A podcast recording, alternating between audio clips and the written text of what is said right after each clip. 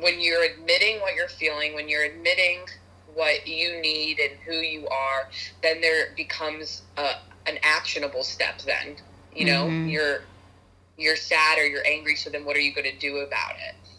And taking an action, you know, that becomes something that like people want to avoid. And so it's the same thing with like having that line of compromise. So that's like you being self aware enough of yourself, of your feelings, of what you need, of who you are, and then drawing that line. That's like an actionable step that some people would just rather avoid altogether.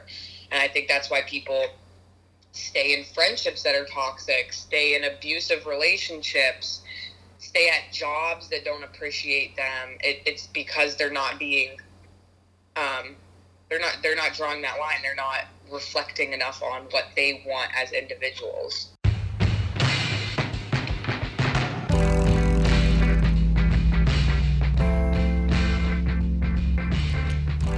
Hi, this is Kashara, and you are listening to Undiscovered Worth, the podcast. This season is all about difficult conversations, the conversations we have with ourselves and the conversations we have with others. In this episode, I speak with my really, really good friend, Gina, um, about the difficult conversations that we have to have with ourselves, um, the amount of self awareness that's required. We talk about inspiration versus aspiration. We talk about all sorts of things. And I'm just so excited to have you all jump into it and listen. As always, if you enjoy this podcast, be sure to share, rate, like, subscribe, all the things. And most importantly, I hope that you take the content and you engage with someone else. Enjoy.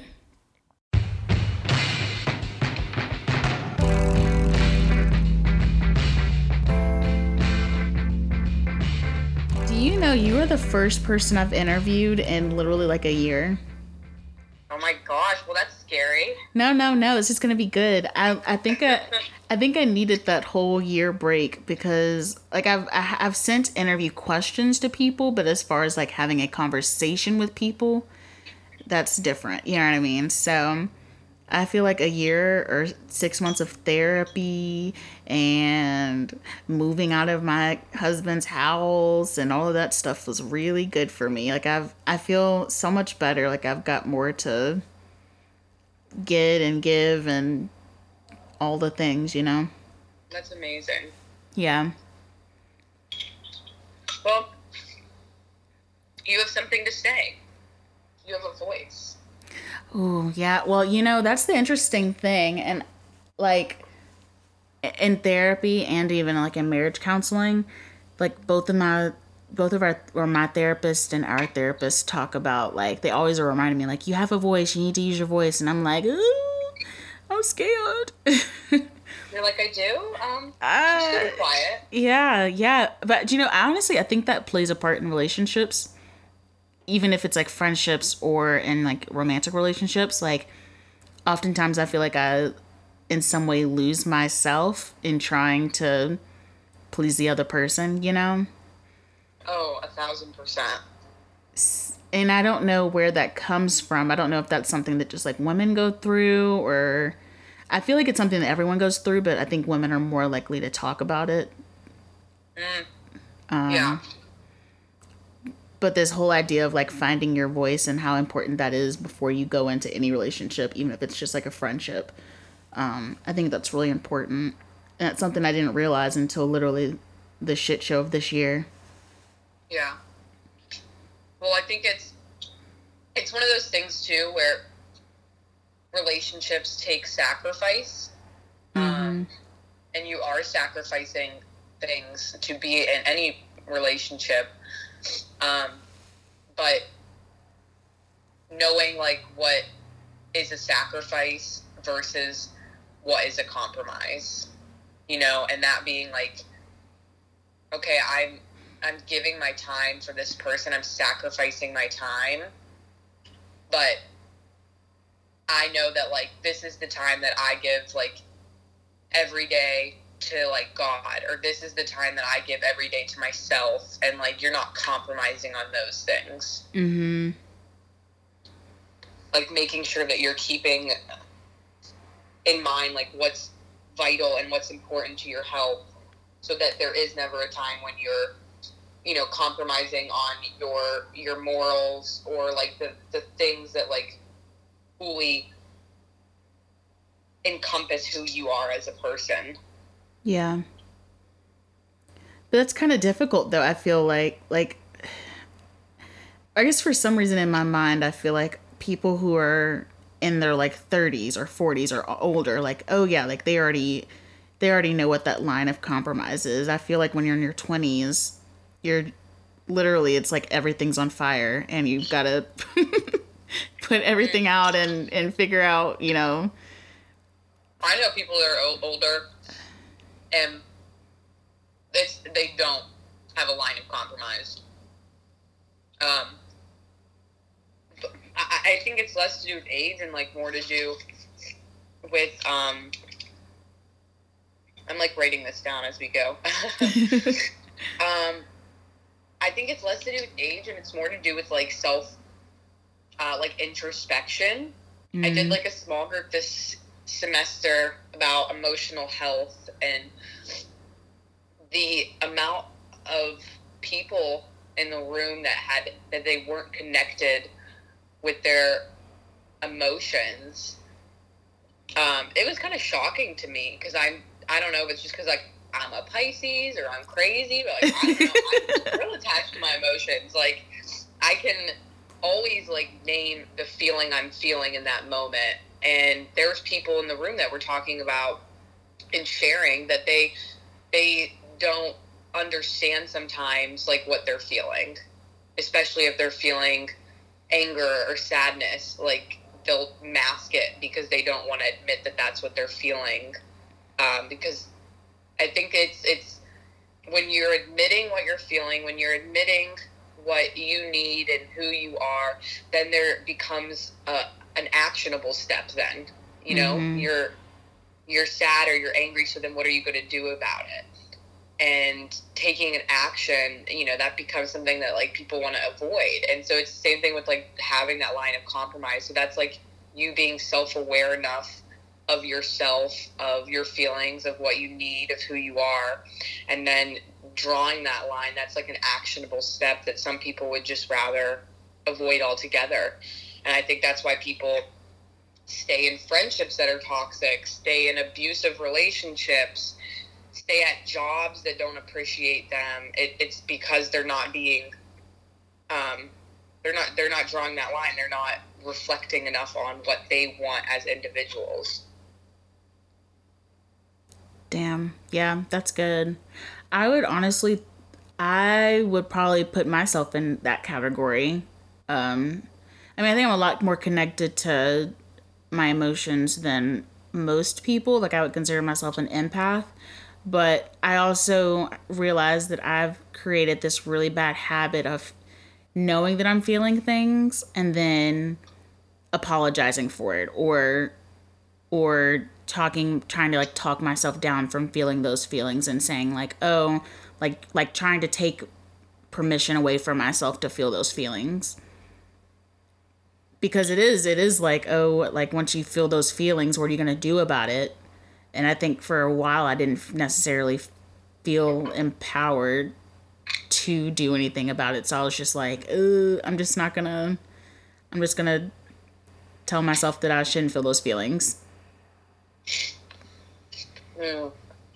And I think that's, you know, even with this group that I was in, hearing for the first time that, like, expressing your emotions and being in touch with your emotions is not only okay, but it's encouraged and a good thing, and it's a part of your, like, well being and your health. Mm-hmm. I had never heard that before. And so I was doing a lot of the things that the group was encouraging just naturally, but I felt like a guilt or shame over it. Um, Ooh, why? You know, I think that like the society we live in, they want you to suppress, you know, our emotions. Especially being a woman, you know, you get labels that if, you know, you cry at chick flicks or you like tear up when you're watching The Voice, then that's like you're too emotional. Mm. And uh, oh, if you like rightfully express anger because a coworker um, maybe is like demeaning you at work, um, then that would be considered you're a bitch. Pardon my French. No, you're good. um, and you have these labels that are super negative and they're I think placed on both genders for feeling too much emotion just in different ways, you know. So then maybe for a man, it's you know if you're not uh, if you can't suppress your emotions enough, then you're you're weak and you're emasculated. Um, so no matter you know what that is, like a woman shouldn't express anger, but a man should express anger. No matter what it is, you have these these constructs by society of how we should or should not be expressing emotions. So that when you do, you feel almost bad for doing it. Mm. And I think that's what causes a lot of because the thing is we're humans we have emotions no matter what you ha- are going to have emotions and then if you keep trying to suppress them they're going to boil up in some other aspect. And so they're going to eventually show themselves. And you know rather than doing it in a healthy um, way that you have constructed on your own accord uh, maybe setting aside time to have these emotions to fully just be absolved in them then they're going to happen you know at different times. So for example i was you know really depressed and i was on a train and i just randomly started crying on the train. And i told my therapist that story and she said that i should be scheduling time to cry so that i don't cry in public randomly on a train. And to me that sounded so so rigid and odd to schedule time to do something that felt like it was like a naturally uh, bodily function that's uncontrollable. But I think it's being in touch with your emotions. There's a, a part of it where the more you're in touch with it, the more you can control it. And you can't control certain aspects of it, but there, the aspects of it that you can control will help just your overall emotional health be more manageable you know? So you you might not be able to control that something made you feel angry but you can control if you like your self-talk. You can control like the words you're speaking to yourself and how you're getting yourself through that anger. You can control whether or not you're going to confront that angry feeling or if you're going to push it aside. And so you have a part in controlling your emotional health and that's so whether you want to stand up and take that or you want to just like walk away from it and have it boil up somewhere else that's that part is on us so I don't know if I told you, but season three, that's my dog, sorry. Season three of my podcast was gonna be about um, the art of difficult conversations. Did I tell you about that? Mm-hmm. So one of the pieces that I feel was missing was and hadn't had the conversation with anybody about the difficult conversations that you have to have with yourself. Mm. And so I feel like this kind of falls in line, like listening to your emotions and I mean, because essentially, once you listen to your emotions, that's essentially listening to yourself and having to have that conversation yeah. with yourself. So this is super interesting to me because it, the conversations you have with yourself, really flood over into the relationships that you have with others. Yeah. Hmm. And I think part of that is, um, I feel like I might have already told this to you, but I'll just tell it again if I haven't. I was in a really bad place a couple months ago and that's when I started seeing my therapist and the and the first thing I said to her was I I realize like I'm self-aware enough to realize that I've been in in this place before and time will make it better. And that's the thing everybody always says time will make things better. Time will heal you. And I said I already know that time is going to heal this wound and I will get over this and I will move on. But I know that this is a pattern in life. Like bad things are going to happen again. And I don't want to just feel better.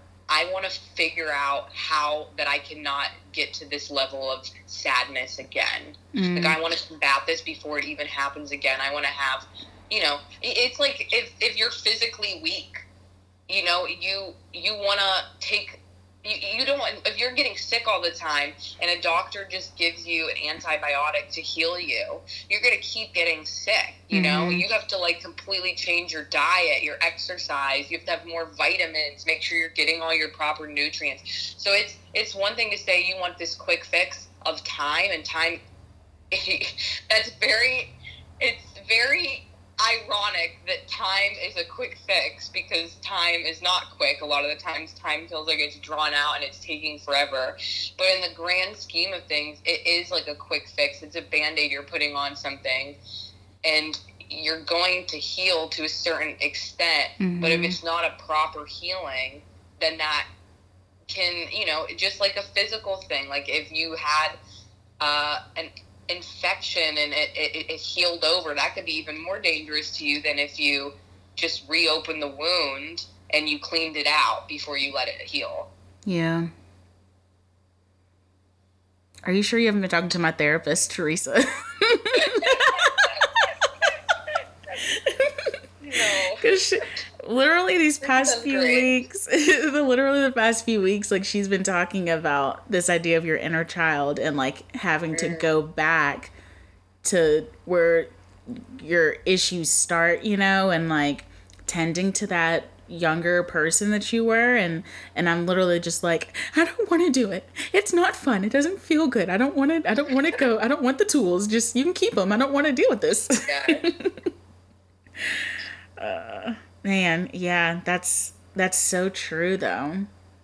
Mm. So, has your fam I mean, I've known you for how long have I known you? Like it's going on like 3 years now. So What? I know. I met you in 2017, right? Oh my gosh, that's pretty freaking crazy. I know.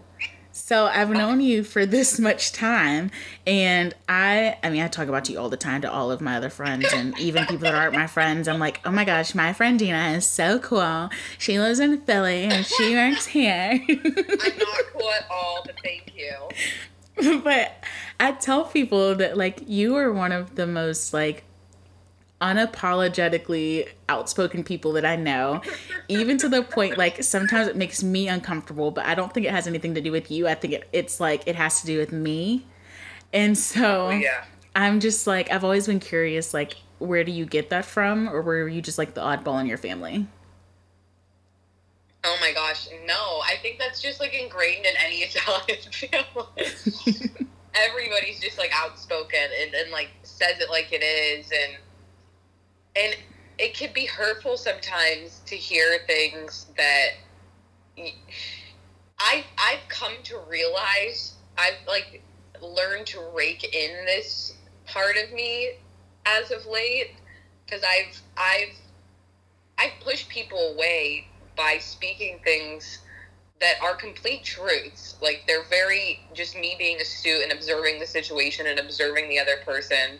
And I push people away in this regard um, because people don't want to hear the bad things about them, you know, and they're not even necessarily bad things, but they don't want to hear the things that they don't want to know, mm-hmm. you know, like uh, if if a girl's dating like the same kind of guy and he's always, you know, a jerk, and I call this out and I say, well, why are you choosing to date these kinds of guys? You know, that's that's gonna upset people sometimes, and you know that's gonna push friends away, push people away.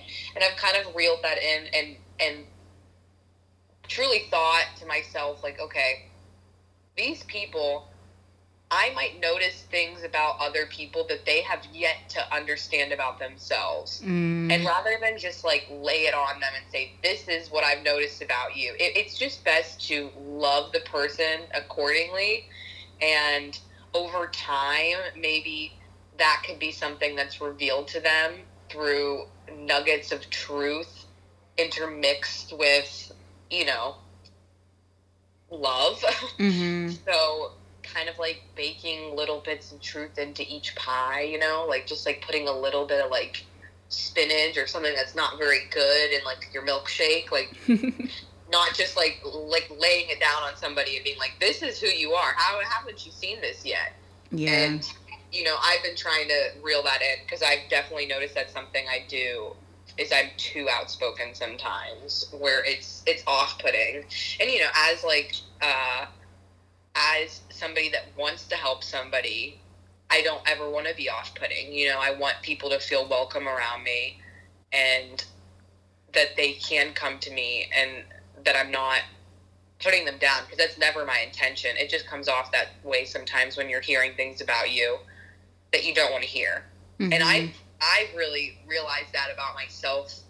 I've I I often find myself praying that you know God remove the spirit of offense in me because it's so easy for us to get offended about things. And I've found myself over the last year really becoming less and less offended just in, in my everyday life. But anytime that I do feel that offense, I'm much more easy I'm much more able to easily capture that thought and like really be self-aware enough to like dive deep into that and say well why am i feeling offended by this right now? And i found that the things that i feel offended by the most are the things that i'm most self-conscious by. Um, you know if somebody says something about the way i'm spending my money i might my first reaction might be to be immediately jump down their throat and say well you don't know this about me and i need to be spending this on this and and try to defend myself, explain myself, like living in that spirit of offense. Mm-hmm. Um, and it's like, well, why are you like that, Gina, on this subject in particular? And it's because I'm I'm insecure about it. You know, you're insecure about the way you're spending your money. You're insecure about am I making enough money as my peers? Am I saving as much as my peers? Am I stewarding it as well as other people? And so I think that that becomes um, a way to kind of deconstruct that that offense is asking yourself why am i feeling offended and i feel like a lot of people you know when you are outspoken or when other people are outspoken it it it's not that their words are breeding the offense it's just that they're bringing it to light. Yeah. So it's like once you have the awareness like how do you where do you go from there? Mm. That's because that's been my thing. Like i've been asking that more late more lately. Like you know you can i think a lot of times people will be like praying that god you know will for example like take away the spirit of offense. But like there's some work that's involved and you have to come to your own awareness yeah. but like what do you do i think a lot of times people are like okay i'm aware so there it yeah. is. i think when you know me having prayed those prayers and really focused my mind to that it's not that he's taken away the spirit of offense it's just that he's kind of brought it to light in my mind and i i've really found myself now it doesn't feel like i'm just speaking without thinking i'm now much more aware of like the words that i'm about to speak it's almost like there's like a voice inside my head saying do you want to say this and I'm going to be really honest. Like I am on a journey right now, and I'm not perfect. So there's times where I hear that voice clearly. Like, do you really want to say this? Do you really want to these words right now? And I still do. I'm like, you're yeah. like, yep. but it, it's, it's having that self awareness is the it's it's one of the hardest parts is having that self awareness and having that ability to say, am I going to say this right now, or I'm not going to say this? And then it becomes discipline and just saying, I'm not going to say this. I'm not going to choose this. And that's extremely hard in and of itself. But, you know, especially because it's not, it's not socially normal to not get offended by things. It's not socially normal to, um, to not be feeding into what other people are saying or what other people are doing. And so if everybody's talking about somebody and you have that thought, should I be doing this or not? You know, you're it's going to be hard to say no because if you don't, if you don't feed into that, if you're not talking about this other person with everybody else. You're not gossiping with the crowds. Then people are going to start trying to egg you on more because that's when they become insecure. Their Mhm. insecurity builds up. Um, it's no longer um, everybody's doing it mentality. Now it's like they're realizing, well, now I'm gossiping, nobody else is gossiping.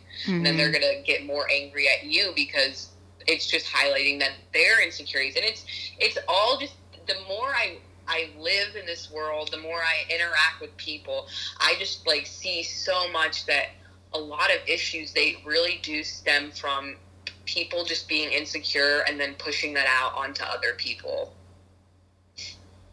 Yeah, that's true. Hmm. Well, I have to say, one thing that I've always been kind of jealous about of you, which maybe now it's kind of changed a little bit, is that you are so outspoken because I feel like I'm on like the other side of the spectrum where like you're having to reel it in, but I'm having to tell myself like, say it, say it, like say it. uh, and I think maybe both both being on both spectrums, it takes discipline to kind of come to the middle. You know what I mean of that Yeah. spectrum. So um, I'm always having to remind myself like, use your voice. It's okay. Like you can you can say that you can if you really believe that you can say it and i mean i'm not like that about everything some things that i'm like very outspoken about like social issues and things like that but when it comes to things that i guess that brings up my own insecurity about things that i believe or want to say but i feel like they're disputable i have this fear of like being proven wrong so then i'm like i don't want to say that or like maybe this will make that person uncomfortable so i don't want to say that you know what i mean Yeah. so sometimes I, I mean, I've, I've been so jealous of you because I've been like, uh, she just says it and then she apologizes later. I wish I could do that. Um, which that's got me in trouble, so I don't know if that's something I would be appreciate. um, yeah, fear of being proven wrong. That's that is that's deep because yeah, that can really that can cause people to to just be stunted in their growth, not just um, with verbal communication, but that can like you know that can affect your jobs, um, can affect um, your relationship growth with other people. Um, so that's not even just something that can hinder your your own emotional or spiritual growth, but that's something that can like hinder your growth in just other areas mm-hmm. because um, I think that's just like a fear mentality, and it's it's easy for like me or somebody else to say, well, you know, why don't you just like list the reasons why that fear is inaccurate? But then it's so easy in the moment to just get caught up in this that kind of fear, any kind of fear. It's so easy to get caught up in that, even if you can explain it away Mm-hmm. um, it, it's it's hard to like ex- explain it away in your heart. Um, but I think that all those kinds of things, yeah, it stems back to probably like things that have actually happened, and especially like growing up, like being a kid or being a child. I think like a lot of times you're you're automatically discounted for your age, and I find that I'm discounted for my age, even being 24. You know, um, in some regards, it's you're old enough, but then you know maybe at work or at a job you're not old enough yet. You're still young. You're still newbie. You're inexperienced, and uh, a lot of the times having that like fear of well you know everybody around me seems to know more or maybe it, it, it, becomes almost like a comparison game Mm-hmm. at that point. Like comparing what other people know, or uh, other people must know something that I don't know, so I don't even want to bring it up. And that just reminds me so much of like that feeling of being like in middle school and you don't want to say anything about anything because you're like, well, what if I don't know what this thing is? Or Yeah. what if I'm wrong and it's something like dirty or weird and I just think it's like the name of a soda or like a dance move, and I'm actually wrong, and I embarrass myself in front of the class, you know. but then it's like the older you get, you become more confident with those things, and you know sometimes you become confident enough that it cures that fear and it alleviates that anxiety. But then other times or in just certain areas that fear is just so ingrained in your mindset that it's it's near impossible to break free from it. It is possible, but it just be, it feels impossible. Mm-hmm. And I think being a woman, that is especially true for us. Um, I think there's almost a you know the mentality of like a lot of women not applying for jobs unless they're completely qualified for them Like, I was literally just having this conversation with someone earlier this week about Yeah. how everything has to be like we don't apply for things unless we Mhm. check every box. And even in in my mind like I'm thinking about like I feel like I have to check every box and I have to excel at all those boxes that are checked before I'm like, okay, I can do this. oh my gosh yes Whereas a man is just like, oh, three out of ten, okay, I'll do it anyway. yeah because it's and it's and it, a lot of times it's not even like a it's a oh he's lying type thing it's just like a that guy he probably believes in himself and you know if he gets to the interview portion he'll just say oh i'll learn it on the job. Like i'll figure it out. Mm-hmm. just having the faith in yourself and the confidence to be like i can figure this out. Like i have the tools to i i, I got this you know? Yeah. but that's like with so many things. And that's and i think it's just it's partially being a woman and i think it's partially just being young in general. I see so many people not do things when they're young just because they're afraid to try you know Yeah. I have a lot of friends that don't cook at all because they're like they don't even want to look at a recipe. Like they're afraid that they'll mess up. And I'm like, the stakes are so low when you're just cooking a recipe by yourself at home. Like if you mess up, literally nothing's gonna happen. You just wasted like twenty dollars. Nothing is gonna happen. So when the stakes are that low and people aren't even willing to try something like that, I mean, then yeah, think about like you're on a job interview or you're applying for jobs or you're on a date with somebody that you're like considering like is this somebody i want to invest my time in or not like if, if you are letting fear control things that are very low stakes like you're definitely going to let fear control things that are high stakes Yeah. Ooh, you're talking to me, Gina. Ugh. Mm. I'm gonna have to sit and think on that one for a good bit.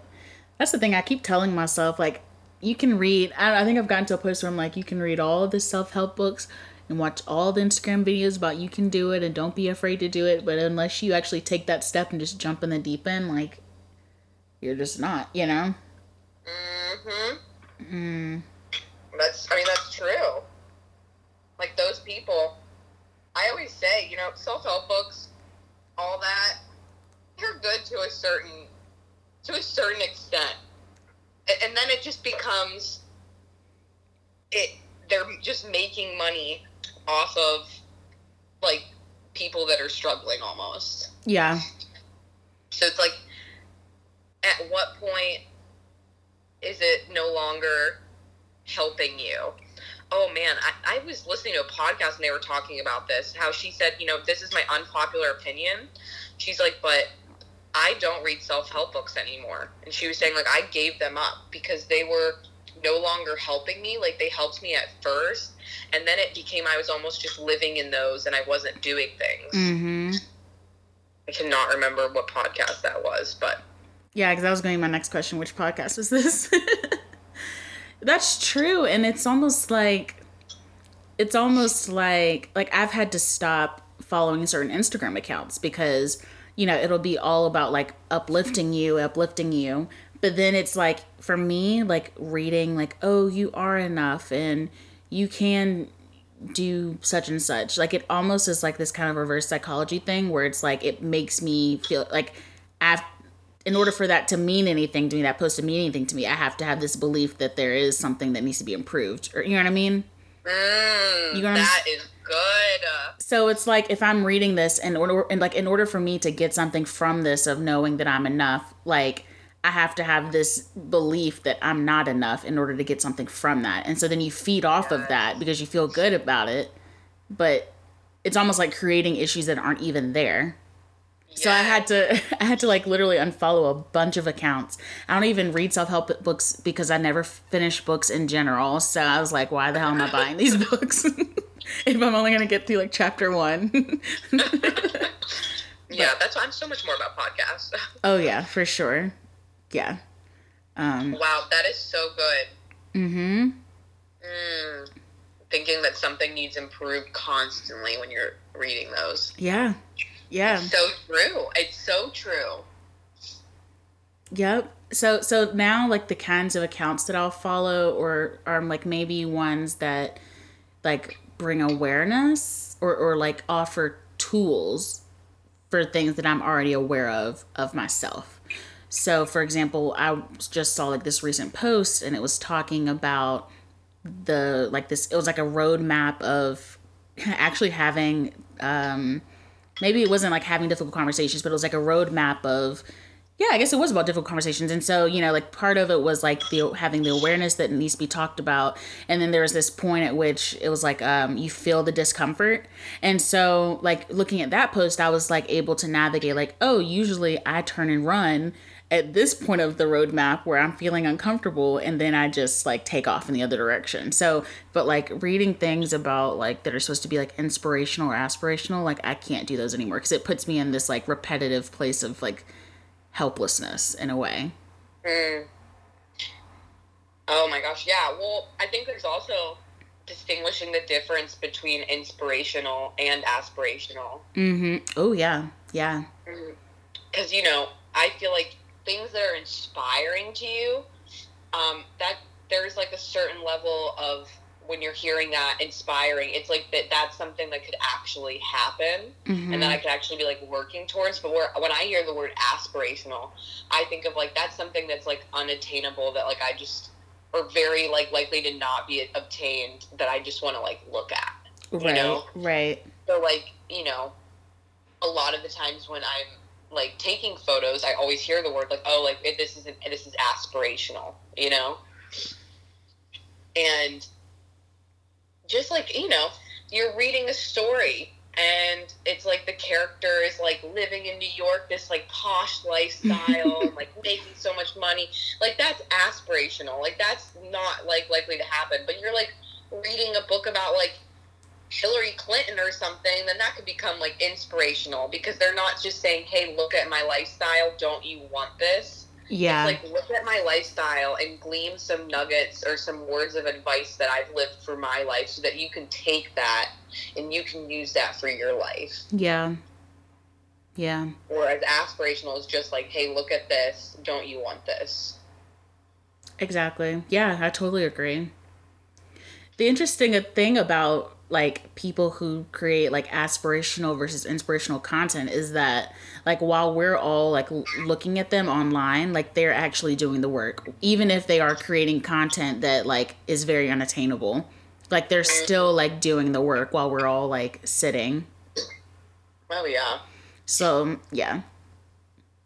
Well, I think like something I'm, you know, passionate about right now is just like uh, relationships versus like singlehood and like singleness. Mhm. And, you know, when you're on Instagram, there's like so much that's like fed to you and like so many things that you hear and see. And there is like a lot of like aspirational imagery, you know, being fed to you. Um, like I'll get like on my explore page a lot of wedding photos or photos of rings and you know that could be like kind of saddening towards your mental health like seeing those things and then you're also getting fed maybe images of like um, somebody that's just like a, a single girl that's like traveling around the world you know and you think well that's what singleness should look like. I should be traveling around the world. Like that's aspirational, you know? Or I should be getting married and having this ten thousand dollar wedding dress and this like twenty thousand dollar like two carat diamond ring, you know? And it but like really like the the it, like the things that I do pay attention to or the things that are actually inspiring to me are usually sometimes it could be famous people, but most of the time it's just people in my everyday to day life mm-hmm. you know like people in my church that are older and single i i like love just following them on social media knowing them in real life and just being inspired by their truth because i can actually see that in real life and know that that's how they're actually living and knowing that that's obtainable um, or following and knowing couples that i actually know and see are like happy you know because it's one thing to be posting photos online of like these this perfect life these like perfect relationship then you don't know in real life they can be miserable mm-hmm.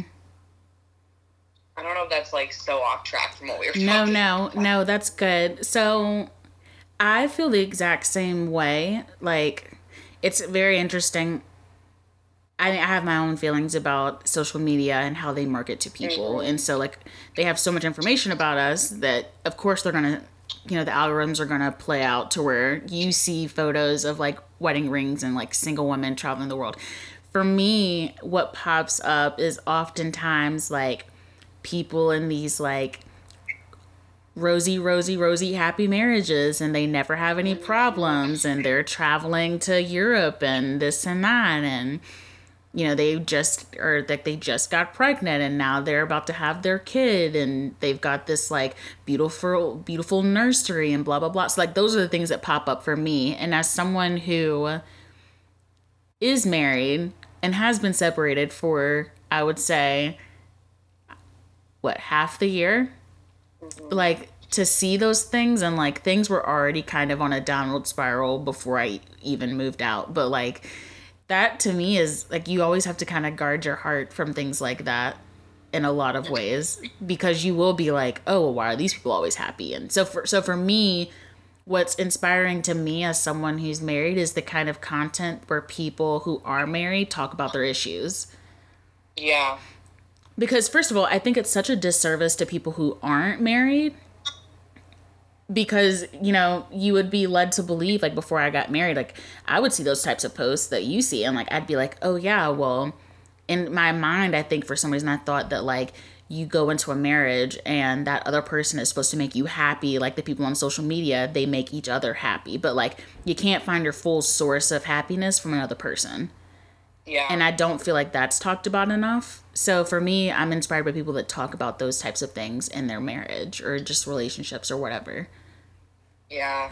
No, I mean it's it's something that people don't talk about um, because it's it's so taboo, and it's just funny that we live in a society right now where nothing seems to be taboo. So the fact that like rough marriages is like a taboo subject is like hilarious to me when people I hear the craziest things. Um, but I think it's because people don't necessarily view marriage as like a relationship, but they view it as like an item or like a blessing that they have. Mm. Um, and I think that they think if they talk about it or if they're going through a hard time, then that means that they're less than, that they that their blessing isn't good enough, that they this gift that they have is going to be taken away. Um, but it's like it, this isn't like an object that you've been given you know like this is a relationship with another human being like there's gonna be ups and there's gonna be downs and i think by not highlighting the, the, the down moments. Yes you're doing a disservice to people that are not yet married by breeding a false light of what it's going to look like to be married but then also you're just doing yourself a a, like a huge disservice because I think not just with marriage, but with any strife in your life, with any pain, with any anything anybody's going through, like the answer to everything to me, other than God, the, the answer to any problem is community. Mm-hmm. Like in my opinion, like the answer, the thing that's going to always, always, always help a situation is community and like being around other people and like telling your story to other people and asking for advice and seeking advice and like being open and hearing other people's stories and and just not being alone um, in any form of grief not being alone in any form of pain and I think especially with like marriage, so many people they don't feel like they are alone because they have that other spouse, you know? So they're like, well, we're not alone in this because we have each other, so we'll just deal with this this pain. We'll deal with what we're going through on our own. We don't have to get anybody else involved because that will look negative. That will look bad in society's eyes if we're going through this, if we're fighting, if we're going to couples therapy. But really, those things shouldn't be looked at negatively. That's like you you're you're helping your relationship you're helping yourself like you're trying to make things better and by bringing that to light to community you might find out that you know your friends your neighbors they went through the same thing you know they struggled with that same thing 10 years into marriage or they struggled with that same thing um, what after they had a kid and if you would have just asked and known, there's like something so magical about when you're going through something and you find out that somebody else is also going through it or has been through it. Yep, yep. Like that's the most inspiring thing is to like hear like, wow, I'm not alone in this. Yeah. I think when so when okay, so if this does become a, a podcast episode, to give backstory, me and Akil separated in right after Memorial Day, literally the day after Memorial Day, and I moved out two weeks later. And that weekend before I moved my things to my new apartment, I went to go stay with Gina for the weekend. this was already pre planned. It just happened to be the weekend that I was a wreck. And so um, but up until that point, Gina, no one, the only people that knew that I was leaving was, and you might know this already, it was my mom and my sister and my dad. I told no one else, and then you. I told you. But it's kind of like for me, the reason why I didn't tell anyone that there were issues.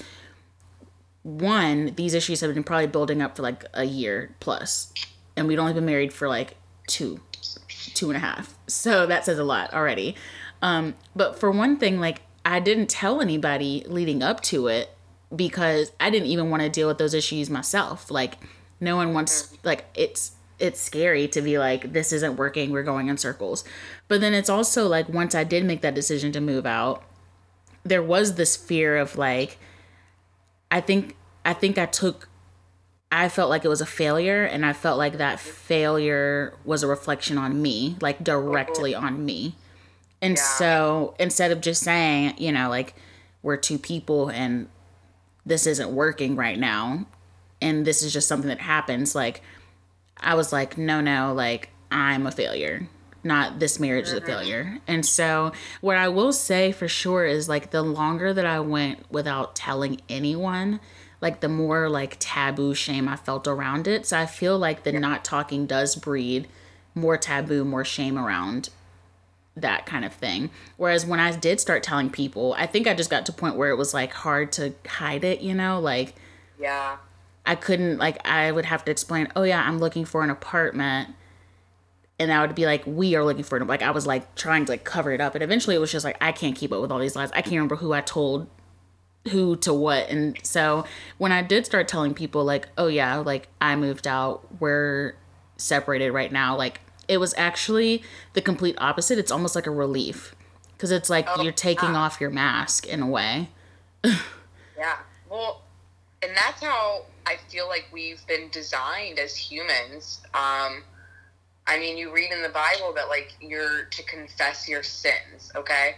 So that I don't think it's necessarily just your sins. It's just you're confessing. Just anytime you confess something that's in your in your heart that's like negatively bringing you down, whether that's your sin or it's just the nature of the world that we live in that is because of the original sin. We live in a broken world. Just anytime there's something that's going wrong and it's affecting your heart, the second you confess with your mouth to like somebody else, whoever that may be, and you just tell them. And, and confess sounds like such a like a like a oh you go into like a confessional booth and you say it. but just it's just saying it aloud. You're just, just you're breathing it into the world. You're just saying it aloud. The second you say it, there's something that feels so like oh like I just lifted a weight off my shoulder. Mm-hmm. You know, yeah, saying like this is something I've been struggling with, or like this is what has been like making me so sad lately or you know this is like this thought i have in my head like saying aloud like i think i'm gonna be alone forever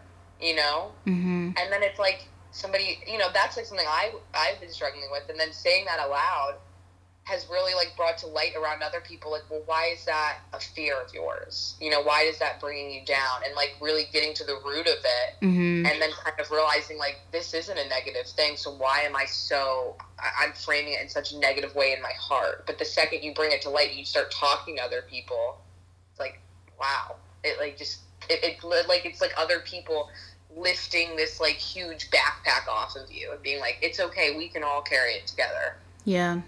Yeah. That's so good. And i think like that too real quick like with the outspoken nature of me as you were putting it um that's one aspect that if my mom's listening to this. Sorry mayor. Um not putting you down Mayor. um if this is just the truth i yes you know i grew up in a like very outspoken household but one thing that you know we were taught to not do is not to air our own problems with anybody else.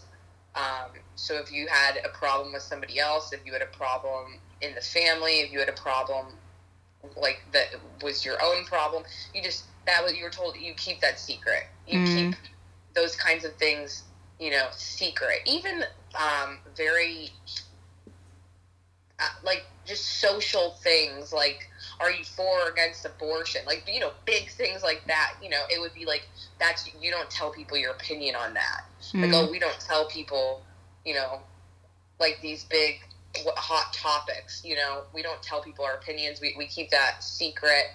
And that's how my mom is and I, I think that's how she you know wanted me to be and that was not how i was um you know and from a very young age i would be the person that would be you know at school like talking about religion with people I could Um, totally right. see that. yeah or i would be talking about these like you know really politically charged topics you know uh like legalizing of marijuana versus you know yeah abortion and just like crazy these huge topics and just like spouting my opinion and like getting myself in trouble sometimes with people getting in these debates that i didn't need to be in because I just I, I just like can't keep things in like that. And I think it probably drives my mom a little crazy that I, I am just like, yeah, if I have an opinion on something, I'm gonna I'm gonna say it and I'm gonna tell people what the opinion is. And I'm come to the point now where I'm open to hearing other people's opinion and transforming my mind on certain subjects. But I just can't keep things in, especially when I'm going through something, especially when I have like a, a pain or a secret. It's just I can't deal with shame and I cannot deal with guilt and I cannot deal with like these things that weigh on me. I have to like get it off. I have to like tell people what I'm going through. And you know, that's that's me. Yeah. Well, I've definitely. I think I, again, wish I was more like you in that sense. um, I've like had to grow to get to that point in a lot of ways. I think part of it's just from my upbringing and like we're also like that, like you know, what stay what's what happens at home stays at home type of thing. Like you don't talk Yeah. about any personal stuff with anybody that's not family which Yeah. is kind of funny because even stuff that happens personally with you on an individual level, like you don't talk about with that fam- talk about that with family. so it's like you keep it all together and in, you know. Um, so yeah, I think that's good. This whole idea of of just saying it, just just saying it. Just say it already. Yep, yep. So, because almost it's almost like the agony of like the anticipation of telling someone or the desire to tell someone is almost. I think it's harder than the actual after it's already said. You know what I mean? Oh yeah. So, yeah. Well, this has been good. I um man, I'm super excited. I think this I think I might just make this the first episode of Oh season my 3. gosh, that scares me. Why? I don't know. I'm like, did I do a good enough job? Like, I my throat is like, I've been like trying to not like cough this whole time. No, no, you're good. You know what's funny though is that every I feel like everyone that I interview, and even when I've been interviewed for things, like that's one of the first questions that's asked after the fact. Like, oh, did I do good? Did I do good? Because we're all like in some way seeking that kind of validation. Oh my god, a thousand percent. I just, you know, my big thing is I just I feel like people should have more of these conversations and mm-hmm. these are the things we talked about are a lot of things like that people don't talk about with others. Like they may think it but they don't necessarily say it. So these kinds of conversations where we're just like saying the things that lots of people are thinking, I think it'll give other people the like the empowerment to go and have those conversations and kind of seek things for themselves, you know what I mean? Mhm. So, yeah. So true. You done good, Gina. You.